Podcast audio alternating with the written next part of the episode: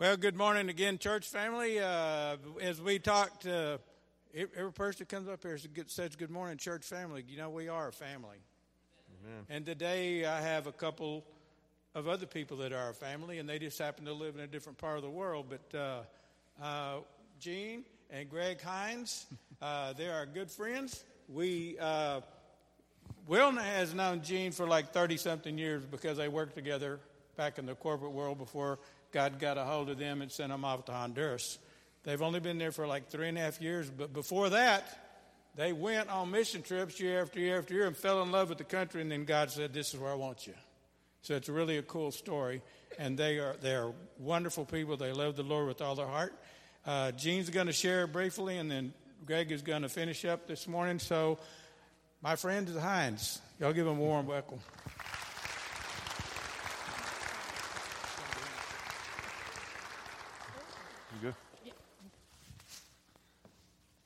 Well, good morning. It is always a, an honor and a privilege uh, to be among brothers and sisters in Christ, and we just want to say thank you for having us here this morning. And um, like Joel said, uh, Will and I have known each other for a long time. oh, well, yes. Greg won't say how many years, but Joel has already no, said. I, no, I, I won't. I'll let her decide how much she's going to share. those details are up to her. but it did begin a long time ago, sort of. Well, as the slide says, yes, it began a long time ago, 30 plus years ago. And um, as always, we, we, we ask God to give us the words to share. And I did uh, jot down some notes, but as we have been here this morning talking and, and sharing with, with some folks, um, it brings some things to mind that, that I think God wants me to share. And um, Wilna and I did work together at the same company, and we had different job responsibilities. She was here in Texas, I was in Georgia. But our responsibilities allowed our paths to cross in, in many different ways and, and at various times and um, she became someone that that um, I really respected. And uh, sorry, I was on quite a different path at that time. It was a path of destruction. And something that I always saw in her was a peace and a calm. And I didn't have that at that time. I knew the name Jesus Christ, but I didn't know him. But I do now. And um, throughout these 30 plus years, Will and I have been able to stay in touch. And to me, that's just the amazing part of what God has done. Because throughout these years, um, He has used that to bring us to where we are today. And I was talking with Pastor Ridge this morning, and, and we were kind of kidding around. And, and Wilna says, She knows a lot of secrets. And I said, Yeah, we're going to talk about that this morning. well, it's the secret is really about me because, um, like I said, I didn't know Jesus Christ at that time, and now I do. And He has made such a difference in my life. And now we're going to fast forward all those years. In 2015, Greg and I moved to Honduras, and I was talking to Wilna, and, and she said, um, Joel and I want to come down and, and see what God's doing there and see if there's anything we can do to, to share and, and serve with you guys and, and, and uh, in your ministry. So they came down in 2017 for what we'll call an exploratory trip and brought a team down this year, and we just had an awesome time of, of sharing the love of God. And uh, we're just so thankful that God used all of this to bring us here today. So thank you.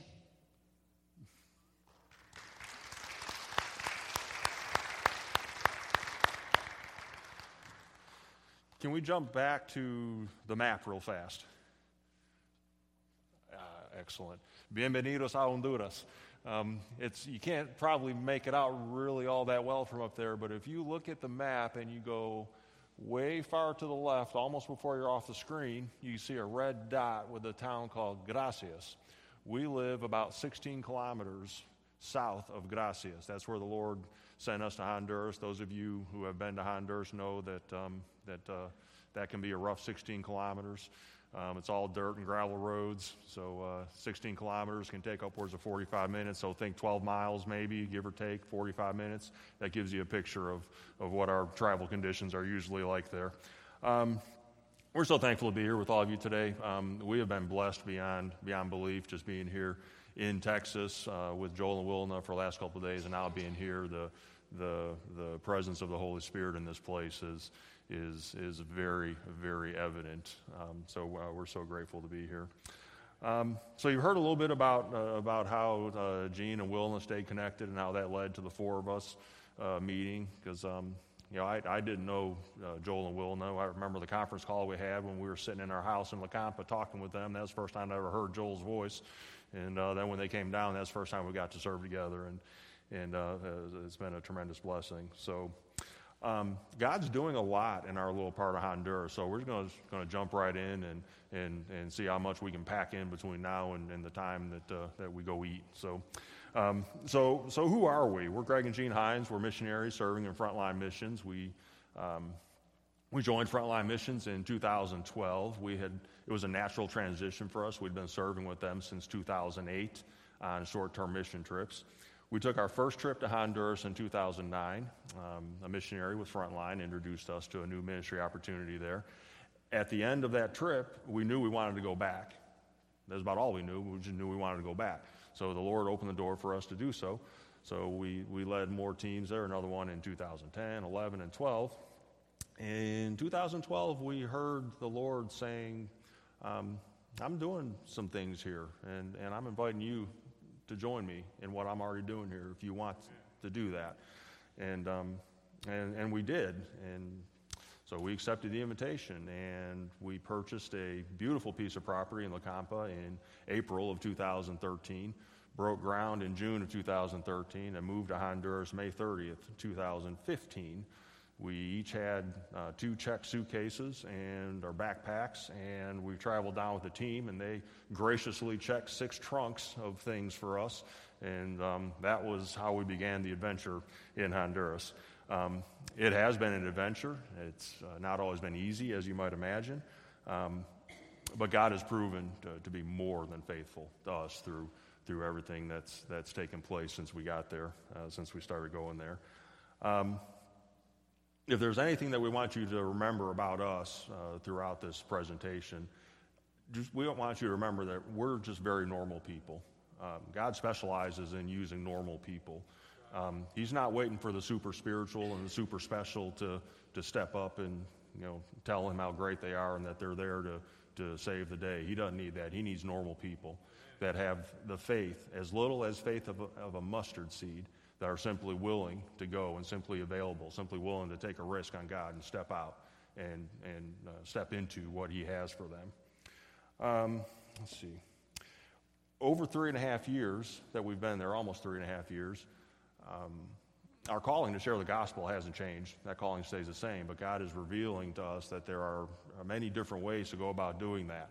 So as a result, um, the ways of which we are doing that are changing. So things are growing and changing. And uh, those are some of the things we want to talk about as we continue on through the slide. So we already talked about, uh, really talked about Frontline Missions and how we joined uh, Frontline. We're a very small uh, agency, a family-based agency uh, out of Fairburn, Georgia. And uh, other missionaries with our agency serve in other countries, including Colombia and Nicaragua. Um, however, we are the first missionaries that Frontline Missions has sent out overseas to live and serve full time. Um, the rest of our missionaries are based here in the U.S. and they travel quite frequently to, to uh, other parts of the world to share the gospel. One of the new and exciting things that has happened this year is that we started a new nonprofit foundation in Honduras. We had our papers legally recognized. Uh, the Family Health and Development Foundation Honduras is, is a brand new organization that we've started, and this organization will allow us to, to engage uh, more deeply in, in the healthcare system, to allow us to do uh, some larger community development projects. And it's all designed, of course, to share the gospel and meet people's ultimate need, uh, the need for Jesus Christ. Um, but um, in order to do some of the things that we think the Lord wants us to do, we needed to have an, an, organization legally chartered in Honduras. So God granted us a lot of favor and has made that happen. Um, you can't visit our website yet because it's still under construction. However, on another website, you'll be able to learn a little bit more about, about our new foundation that we started. Um, back in 2012, when we were um, hearing God speak to us, one of the things that uh, He led us to do was to start a small coffee business called Abundant Life Coffee. And that was one of the first ways that we began to, to do community development projects by buying coffee at a price uh, much, much better than the price that most coffee buyers are paying and send it to the U.S. and roast it and distribute it. So um, we had a great partner, our friends at Blue Donkey Coffee, were, walked with us every step of the way and mentored us and taught us about coffee. And, and, uh, and they've been our roasters and one of our primary distributors uh, since we started this venture. So um, if you're interested, visit our website, check it out. You can make a difference with your coffee. You can support uh, ministry and missionaries in Honduras simply by enjoying great coffee in your home. They roast and ship all over the U.S., including Texas. So there you go. That's the end, that's the end of my shameless plug for, for coffee. Um, so as I mentioned, we have uh, a brand new website that we just finished up. If a website's ever finished, I don't know. This designing websites is my thing, so I don't know if it's finished or not. But uh, we decided it's finished enough. So um, our website is in hindsighthonduras.com. You can go to that website and you can read more about all of our our organizations and how the Lord's working in, uh, through through us uh, in this part of Honduras. Um, we hope you'll go and and uh, and check it out. Um, you can see, you can read some of the articles and blog posts that we've done over the years. And, um, and so we hope you'll go and check that out. Uh, let's see. Short term mission teams. You've already, I, you, I, know you guys all know that uh, uh, we welcomed a team from Memorial First Baptist this year for the first time. And um, uh, you guys were all a tremendous blessing. Um, you go on a short term mission trip because the Lord calls you to go on a short term mission trip. But I can tell you one of the things that happens, and it happened to us today, when we were here this morning, and those of you that came down and spent a week with us came in, we have a different connection now because we spent a week together serving the Lord in a different place. So, eh, so if you want to connect with some people, Go on a short term mission trip. But go on a short term mission trip because the Lord calls you to go on a short term mission trip. That's the most important part. But you will make deeper and more lasting connections uh, when you do that. Um, the team was a blessing. Um, we, we thank you guys for, for coming. We host about 10 to 12 short term mission teams a year, um, in addition to uh, the ministry that we do uh, when we don't have mission teams there. And um, our, our, mission teams are, are uh, a huge blessing. We're only two people. We can't reach everybody, we can't do it all. Um, so groups of 6, 10, 12 people coming down, working alongside of us. We reach a whole lot more people in a week than the two of us can by ourselves. So uh, you guys are a great help to, to, to the kingdom there. Um, one of the new initiatives that we're rolling out for 2019 is called Adopt a Community. It sounds very formal, but it really isn't. It's simply um, uh, along with us dedicating our time and our ministry efforts in a more focused manner. We're also asking our church partners to make commitments to returning to communities for a period of time because I think you guys all know discipleship doesn't happen overnight. Um, you can't you can't blow into a community and you know spend a day or two there and, and, and never go back and, and, and see the kind of transformation that um, that we really want to see. So um, so this is a, a, new idea for us. We had realized that we had sort of gotten spread out a little bit, and we were doing a, a lot of really good stuff, but we were doing a little here and then a little there and then a little further away over there, and and we just felt the Lord revealing to us this year. You guys need to. I want you to tighten it in a little bit. I want you to bring your focus in a little bit. I want you guys to really work in specific communities with specific churches and pastors to start really seeing some deep spiritual transformation. So. So we're, we're learning and growing and retooling things a little bit as we go. So um, we've already been talking with Joel and Wilna about this for, for how this fits for 2019. So we're excited about that. Um, let's see. Ah, yes. Psalm 105, verse 1, is one of our, our favorite verses. And it's because it's what our lives should be about all the time, right? No matter where we are, we should give thanks to the Lord. We should make his deeds or make his name known among the peoples. So, um, so that's been a favorite verse of ours since, since the beginning of our, of our ministry in Honduras. And um, it's not easy making God's name and his deeds known among the peoples. Um, it takes commitment. So, my question to you is Are you committed to making his name known among the peoples? Um, it takes focus. If we're not focused on this, it's not going to happen. That's why focus is such a big word for us going into 2019. We've got to be focused on making his name known. It takes time. Time is a precious commodity. Are you willing to give your time? Um, you know, people give lots of money to missions, and, and, and missions needs money. You don't fly off to some other part of the world for free. It takes money. But I'll tell you what, giving time is a much bigger commitment for many of us. Give time to do that. So, um, are you willing to give of your time? I know it's hard, but are you willing to give of your time? It takes prayer. Are you praying for the lost people around you? Are you praying for opportunities every day to share the gospel with somebody that you run into? Um, it takes prayer to make his name and his deeds known among the peoples. Um, takes patience. It just takes patience. Sometimes we got to wait. Sometimes you work and you work and you work and you just don't see anything. You just don't see any fruit, but you got to be patient. You got to trust that the Lord is working and, uh, and, and He'll reveal that fruit to you. But we have to be patient. Perseverance. How many of you, the first time you heard the gospel, decided, I'm going to give my life to Jesus Christ because this guy walked up to me and told me about Jesus Christ? Some of you did, um, that's for sure, but a lot of people don't. I, I was sharing the gospel in, in a small community in Honduras, and it was a rare occasion. I'm, I'm sharing, I'm sharing, I'm sharing, I'm going through all this stuff, and partway through, I'm looking at the guy I'm sharing with, and he's basically he's all but telling me, Will you just shut up and, and let me pray the prayer or whatever it is I got to do? Because I'm ready. Not because he was trying to get rid of me, but because he was ready. That happens. I mean, um, but it doesn't often happen. It, it takes perseverance. You got to, some people, you got to share a lot before, before they're willing to give their life to Christ. So you, you have to be perseverant. But most of all, my last P word is it takes the power of the Holy Spirit. Without, without the power of the Holy Spirit, we can't do anything period. We cannot do anything. So we've got to have the power of the Holy Spirit um, in order to um, in order to reach the lost, bring them into the family. So reaching the lost with the life-saving gospel to me is really the ultimate fruit production. So my question this morning as we continue on, how's your spiritual fruit production these days? Is your fruit production like that? It's a lime. I was so excited right before we left. We, I walked around and I found out that our lime tree finally started producing limes. I don't know how many years ago we planted that thing, but it's finally producing limes. So is your fruit production like this? It's a lime. One lime is better than no limes, right? Or is your fruit production like this? Um, yes, I realize I'm comparing apples and oranges, or in this case, limes and bananas, but, but our little lime tree isn't producing enough limes to make the point. So is your fruit production like that, like a big, huge bunch of bananas? Um, and and uh, thank you. Um, that's also growing on our property, by the way. So we're blessed with, with fresh grown organic bananas, and we don't have to pay extra for them.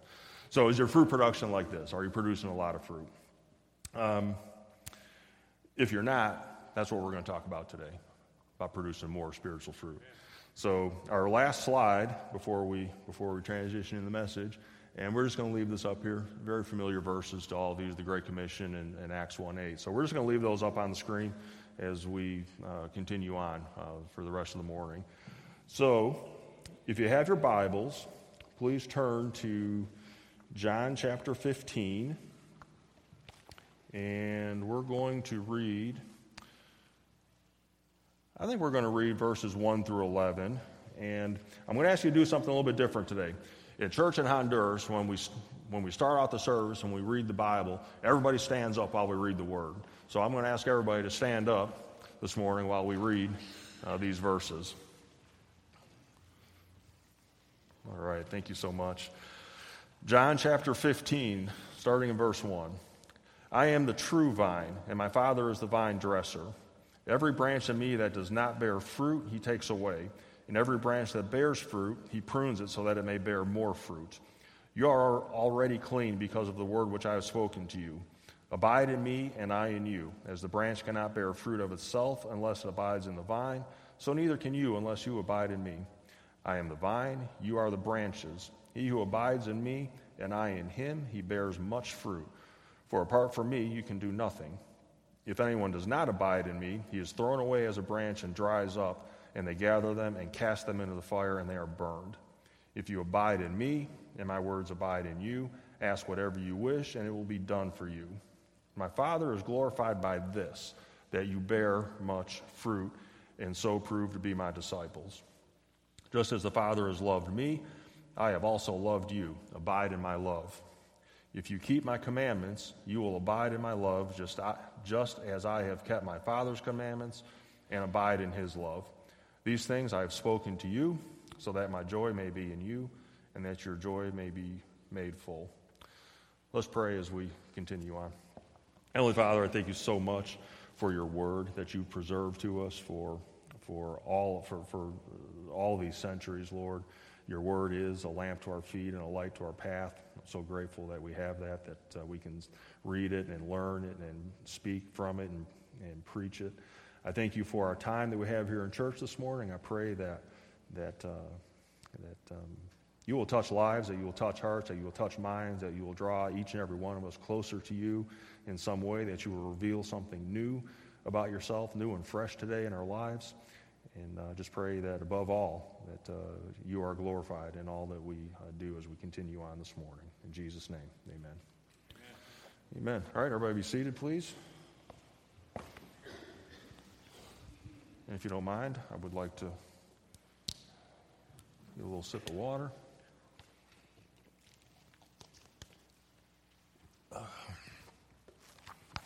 Okay.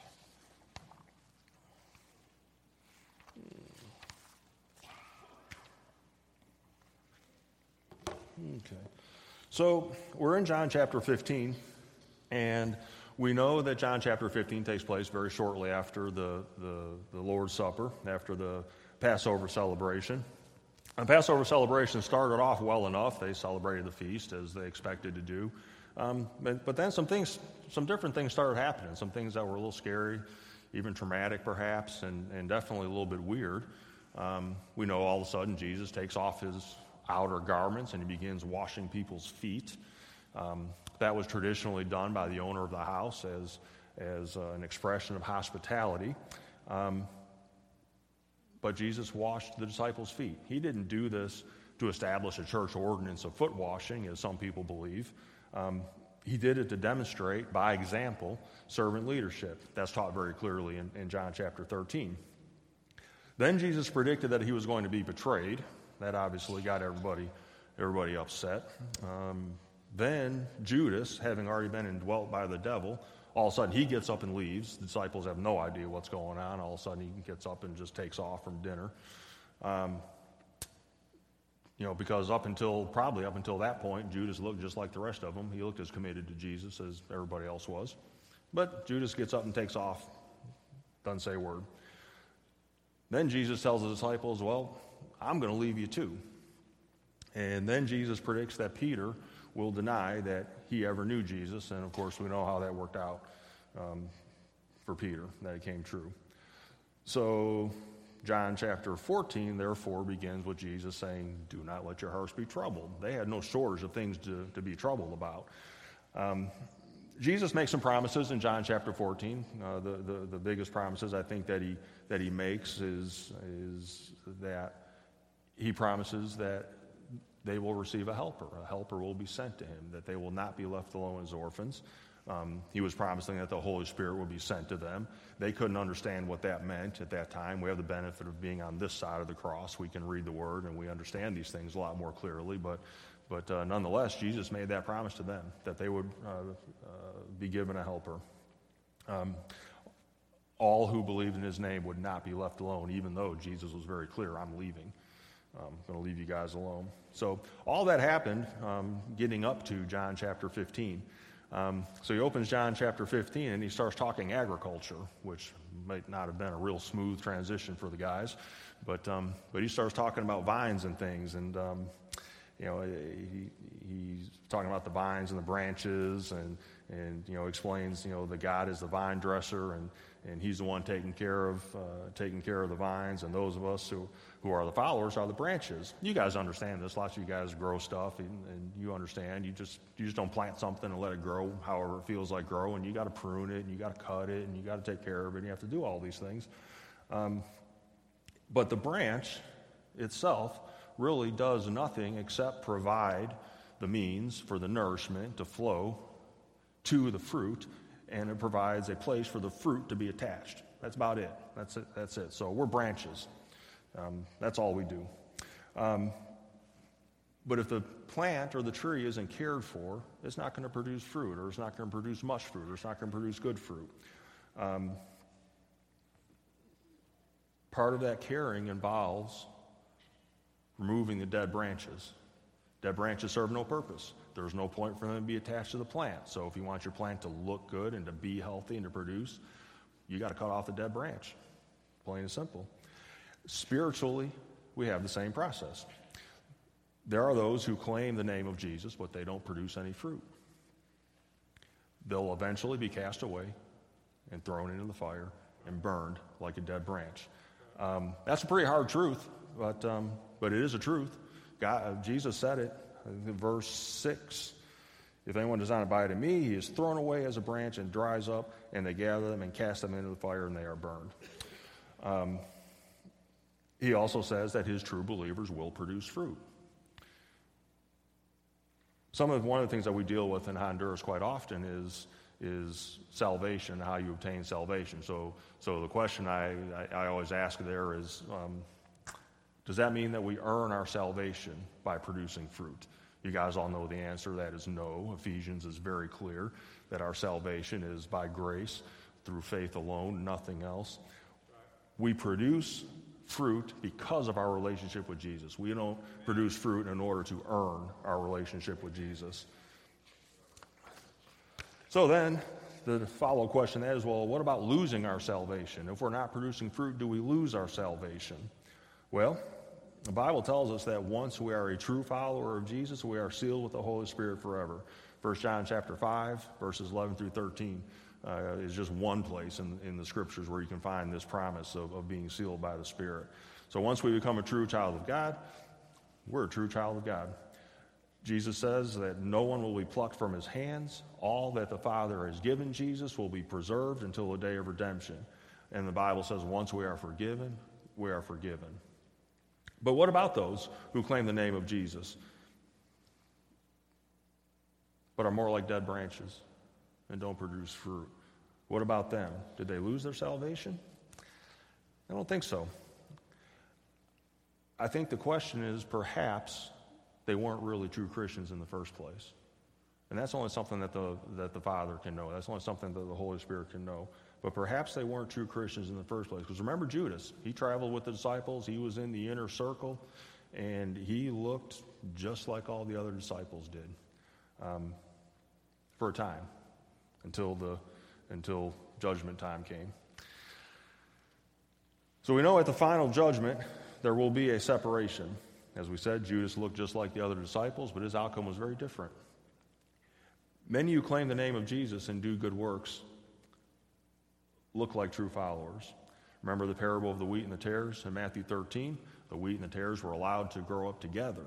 They weren't separated until the end. I suspect that maybe some of the tares may have looked an awful lot like the wheat. I don't know. Jesus doesn't say that. That's just one of those things that, that go through my mind. But I'm thinking maybe they did look very similar. But at the end, they got separated. Wheat went to, you know, would go, we being wheat, true followers, would go into the presence of Jesus. The tares thrown into the fire. Matthew 7, Jesus returns to the illustration about the tree and its fruit, and he concluded this passage with what are, to me, among the most frightening verses in the Bible. So people were saying to him at the judgment, But Lord, I did this and I did that, and look at all the stuff that I did. And da, da, da, you know, in their minds, they were, they were good. They looked like everybody else, looked like everybody else in the church. They were doing stuff, and everything was good. But what did Jesus say to them? Did he say, Man, that's great. You guys have been out doing all this awesome stuff, and, and that is so cool. So enter into the kingdom. Did he say that? No. Nope. He said exactly the opposite. He said, Depart from me because I never knew you. So that made me think about a couple of things in regards to, to producing fruit. First, if someone is not producing fruit, it is reasonable to wonder whether or not they are a true follower of Jesus. Because Jesus said in verse 8, My followers will produce fruit. He didn't say maybe, he said they will. That's an evidence of being a disciple, is producing fruit. The other thing I thought about is okay, well, if somebody is doing a lot of good things and they do appear to be producing what looks like good fruit, why are they doing it? What's their motive for doing it? Are they doing it for recognition? Are they doing it for personal gain in some way? Or are they doing it because they are true followers of Jesus and they're doing it to obey him and to, to serve the kingdom? It's a very important thing. So, instead of looking around at your neighbors and trying to figure out, well, who's bearing fruit and who's, who might be a true Christian, who might not be a true Christian, don't look around at your neighbors and do that. Analyze your own life. Ask yourself these questions because at the end, you're accountable for you. I'm accountable for me. I'm going to stand before, before the Father by myself. It, it, you're not going to be able to help me, and I'm not going to be able to help you. We will answer to Jesus for what we have done in this life and why we did it. He is our only mediator. Nothing else is going to matter. So um, ask yourself those questions, and um, the Holy Spirit will reveal to you um, what, the, what the real truth and what the real situation is. Um, so we've, uh, we've declared if you are a true follower of Jesus, you will produce fruit.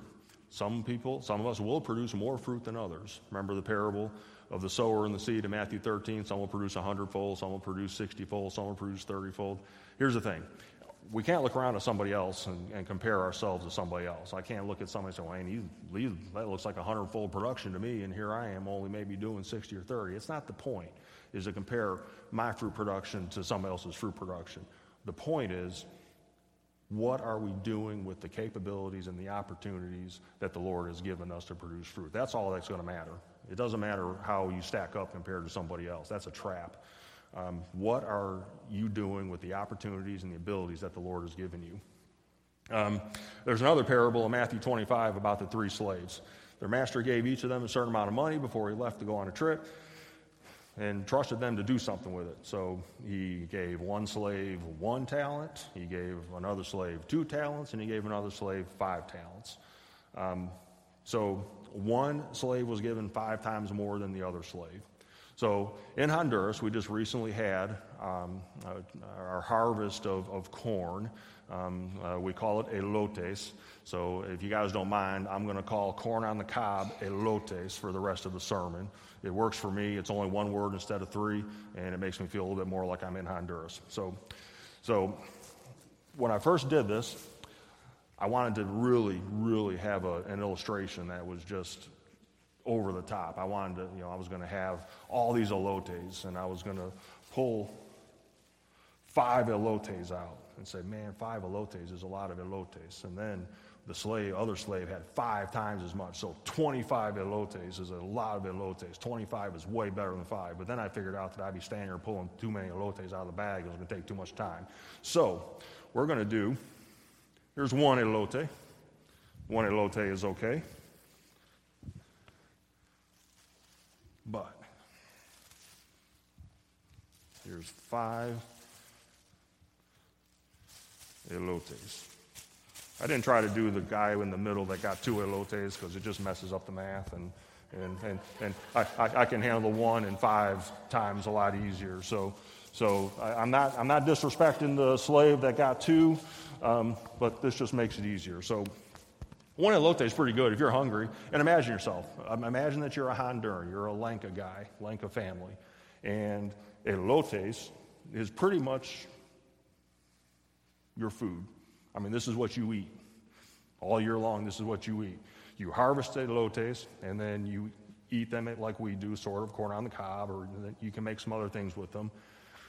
And then you dry the rest of them, and you make tortillas for the rest of the year. So imagine yourself as a Lenca person, and that's most, mostly what you eat. So one elote is pretty good. All right, five is better. If you eat one elote, you'll be satisfied for a time.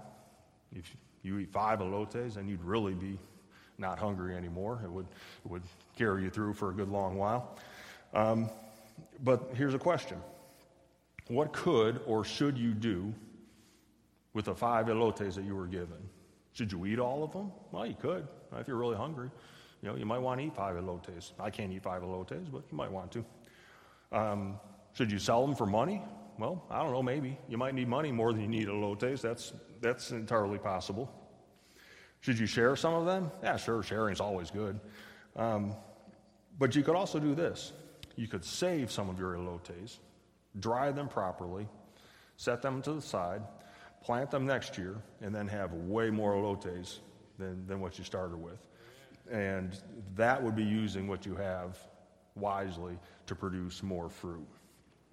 So, assuming that you are a true follower of Christ, how is your spiritual production? Are you producing a little or are you producing a lot? What are you doing with the skills and opportunities the Lord has given you? The Lord doesn't care really whether you have a skill level of one elote or you have a skill level of five elotes. That's not all that important to Him. What are you doing with the skills and opportunities that He's given you? Well, John chapter 15 tells us a big secret. And he says, tells us what we need to do if you want to produce fruit. What is it? You abide in Christ. That's it. In all verses 15, 1 through 11, that's what John said. Uh, simply, or Jesus said through John, simply abide in Christ. If you abide in Jesus, he promises to abide in you. If he is abiding in you, you can do anything. What did we say earlier? If he's not abiding in you, you can do nothing. Um, so there's a secret. The one thing we have to do is abide in Christ. What does abide mean? It means stay with Jesus. Don't run away. Stay with Jesus. Don't give up. Stay with Jesus. Don't get distracted by the things of the world. Abide with Jesus. Stay with Jesus. Don't get discouraged because things are hard. Stay with Jesus. Things are a lot harder without Jesus. Amen? Do you want to serve Jesus? Well, you got to abide with him. You have to stay with him and you have to stay with him no matter what, all the way until the end. Judas made it almost to the end. I mean, he was there to the Last Supper, I and he was close, but he didn't stay with him all the way to the end. If we stay with Jesus all the way until the end, we will prove to be his disciples.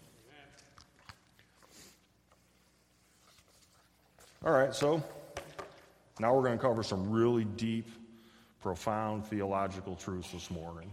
How do you abide in Jesus? Well, you can start out by reading the Bible.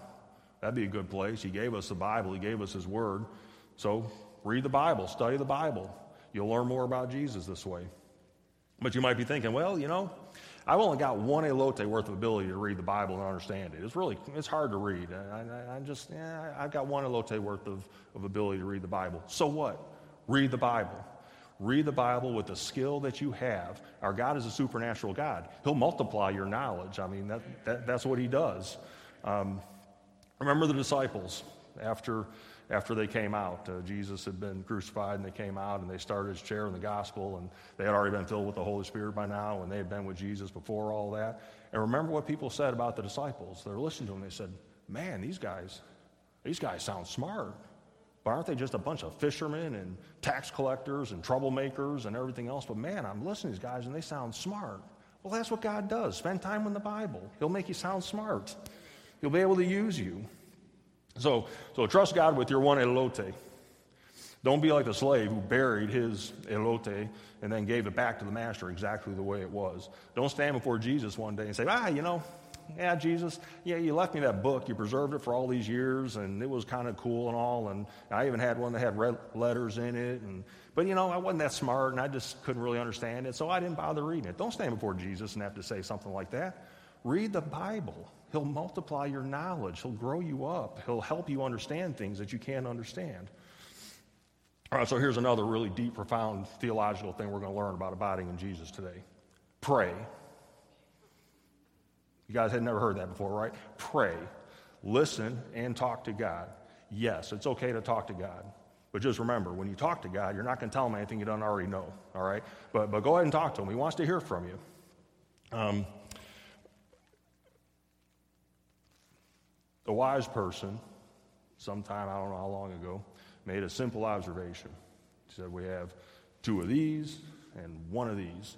So maybe we should employ that in our prayer life and we should listen to God more and maybe talk a little bit less. And, um, you know, I still try to learn sometimes too. Husbands out there, you know, that works at home too. Um, I don't always do it very well, but, but that works at home too. You, you listen twice as much and talk half as much, and, and things will probably go pretty well for you. Um, but pray to God. Praise Him during your prayer times. I mean, and I don't mean sing to Him unless you like to sing to Him. I mean, I don't. I have you know zero elotes worth of talent when it comes to singing. So, so you know nobody wants to hear that. So I don't sing except in a large crowd like this when nobody else can hear me. And I'm so thankful that something freaky didn't happen. My microphone came on while we were singing. I, I was nervous about that when Joel said, "Well, you're going to be mic'd up." I'm like, "Oh, jeez." You know, so so thank you guys for not keying my mic you know, during the singing part because it would have ruined the whole thing. Um, but praise Him. Tell Him how thankful you are for Him. Tell Him how much He means to you. Um, confess your sins. Tell Him you're sorry for your sins. Tell him how much you, tell him that you want to change and tell him that you need his help to change. We don't have it within us in our own to change. We just can't. We need the power of the Holy Spirit to change. So tell him all this stuff. He knows it, but, but tell it to him. But most importantly, when you're going to pray to God, listen to him. They'll tell you amazing things. You guys remember the, the transfiguration? And they were up on the mountain, and, and Moses and Elijah appeared to Jesus. And somehow the disciples knew it was Moses and Elijah. I don't know, it's pretty cool. You know, no, there are no pictures of them that we know of. But uh, they knew it was Moses and Elijah. And, and you remember what happened at the end? You know, the Moses and Elijah go away, and then Jesus starts looking a little more normal to the disciples again.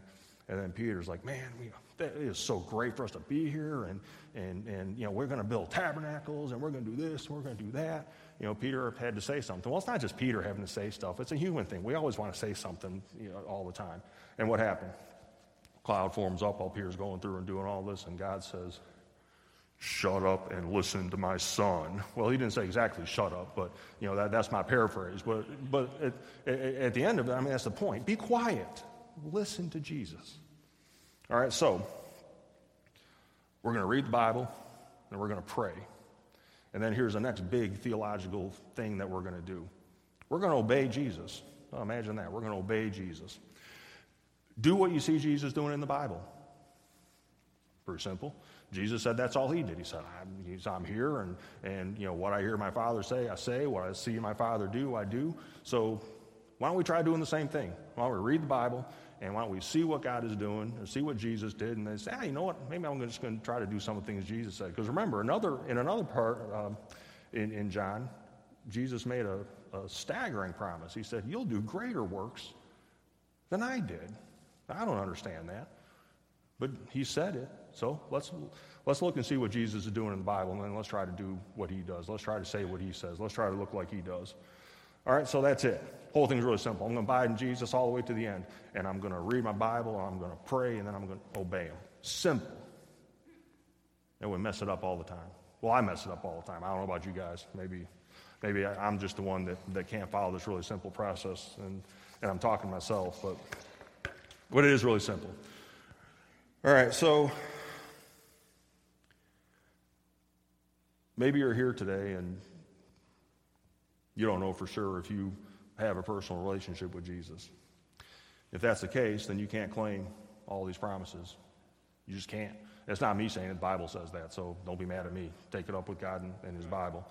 Um, so you have to have a relationship with Him first. Um, that's the most key, critical thing. If you want to abide Jesus and serve Jesus, you got to have a relationship with Him first. Um, and this morning is an opportunity for you to do that, to establish a, a personal relationship with Jesus you got to do it on his terms. Um, Jesus ain't Burger King. He can't have it your way. Um, he, uh, you have to do it on his terms, do it the way he wants. Um, but if you do, your eternal destiny will be changed. And only then will you begin to discover the real purpose for your life. Or maybe you're here and you're evaluating your life and you're thinking, well, I'm not really sure I see that much fruit, that much spiritual fruit production in my life. What, what does that mean? What do I do about it? Well, you consider yourself to be a Christian and you're just thinking, ah, I, I don't know, I just, I'm not really seeing it. Well, I think that could be for two reasons. First, it could be you are a true Christian and you just don't recognize some of the, fruit production that's taking place in your life. That could very well be the case. And I know Pastor Ridge or Joel or any number of, of, of people here could help you understand what real spiritual fruit production is and what it looks like and how it's manifested in our lives. Um, the other reason could be perhaps you're not truly a Christian. And I say that carefully and I say that respectfully and I say that not wanting to create doubt where, where no doubt should exist. If you know that you know that you know that you are saved, a born again believer of Jesus, then praise God for that. Praise God for that. And the Holy Spirit will testify to your spirit that you are a true believer in Jesus Christ. Um, one last thing. Yeah, one last thing. Um, I want to share before, um, before I close and, and, turn it over to Pastor Ridge. There's two men. One man goes through his entire life and just lives life for himself, just does whatever he wants to do, doesn't ever think about Jesus, much less do anything for Jesus. Not one time did he ever do anything except serve himself and serve his own needs. Well, do you think he'll be surprised at the final judgment? Well, yes and no, I think. Um, he'll be surprised because he's going to learn that Jesus is Lord, that Jesus is real, that he's Lord, that he exists.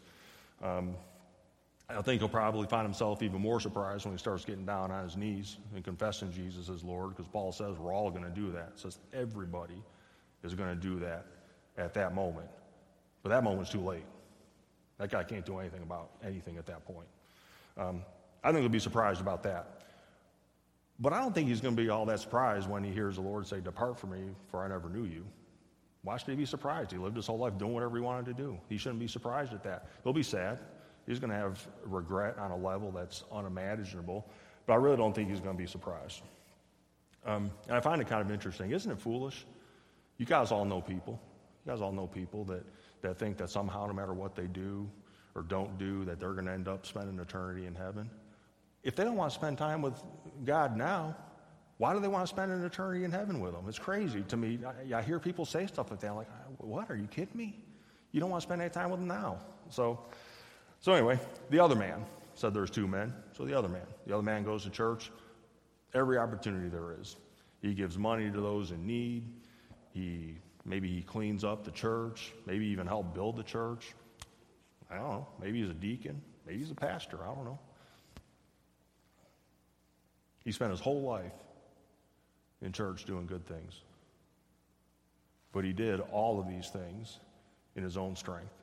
He did all these things without abiding in Jesus Christ, without having a personal relationship with Jesus Christ.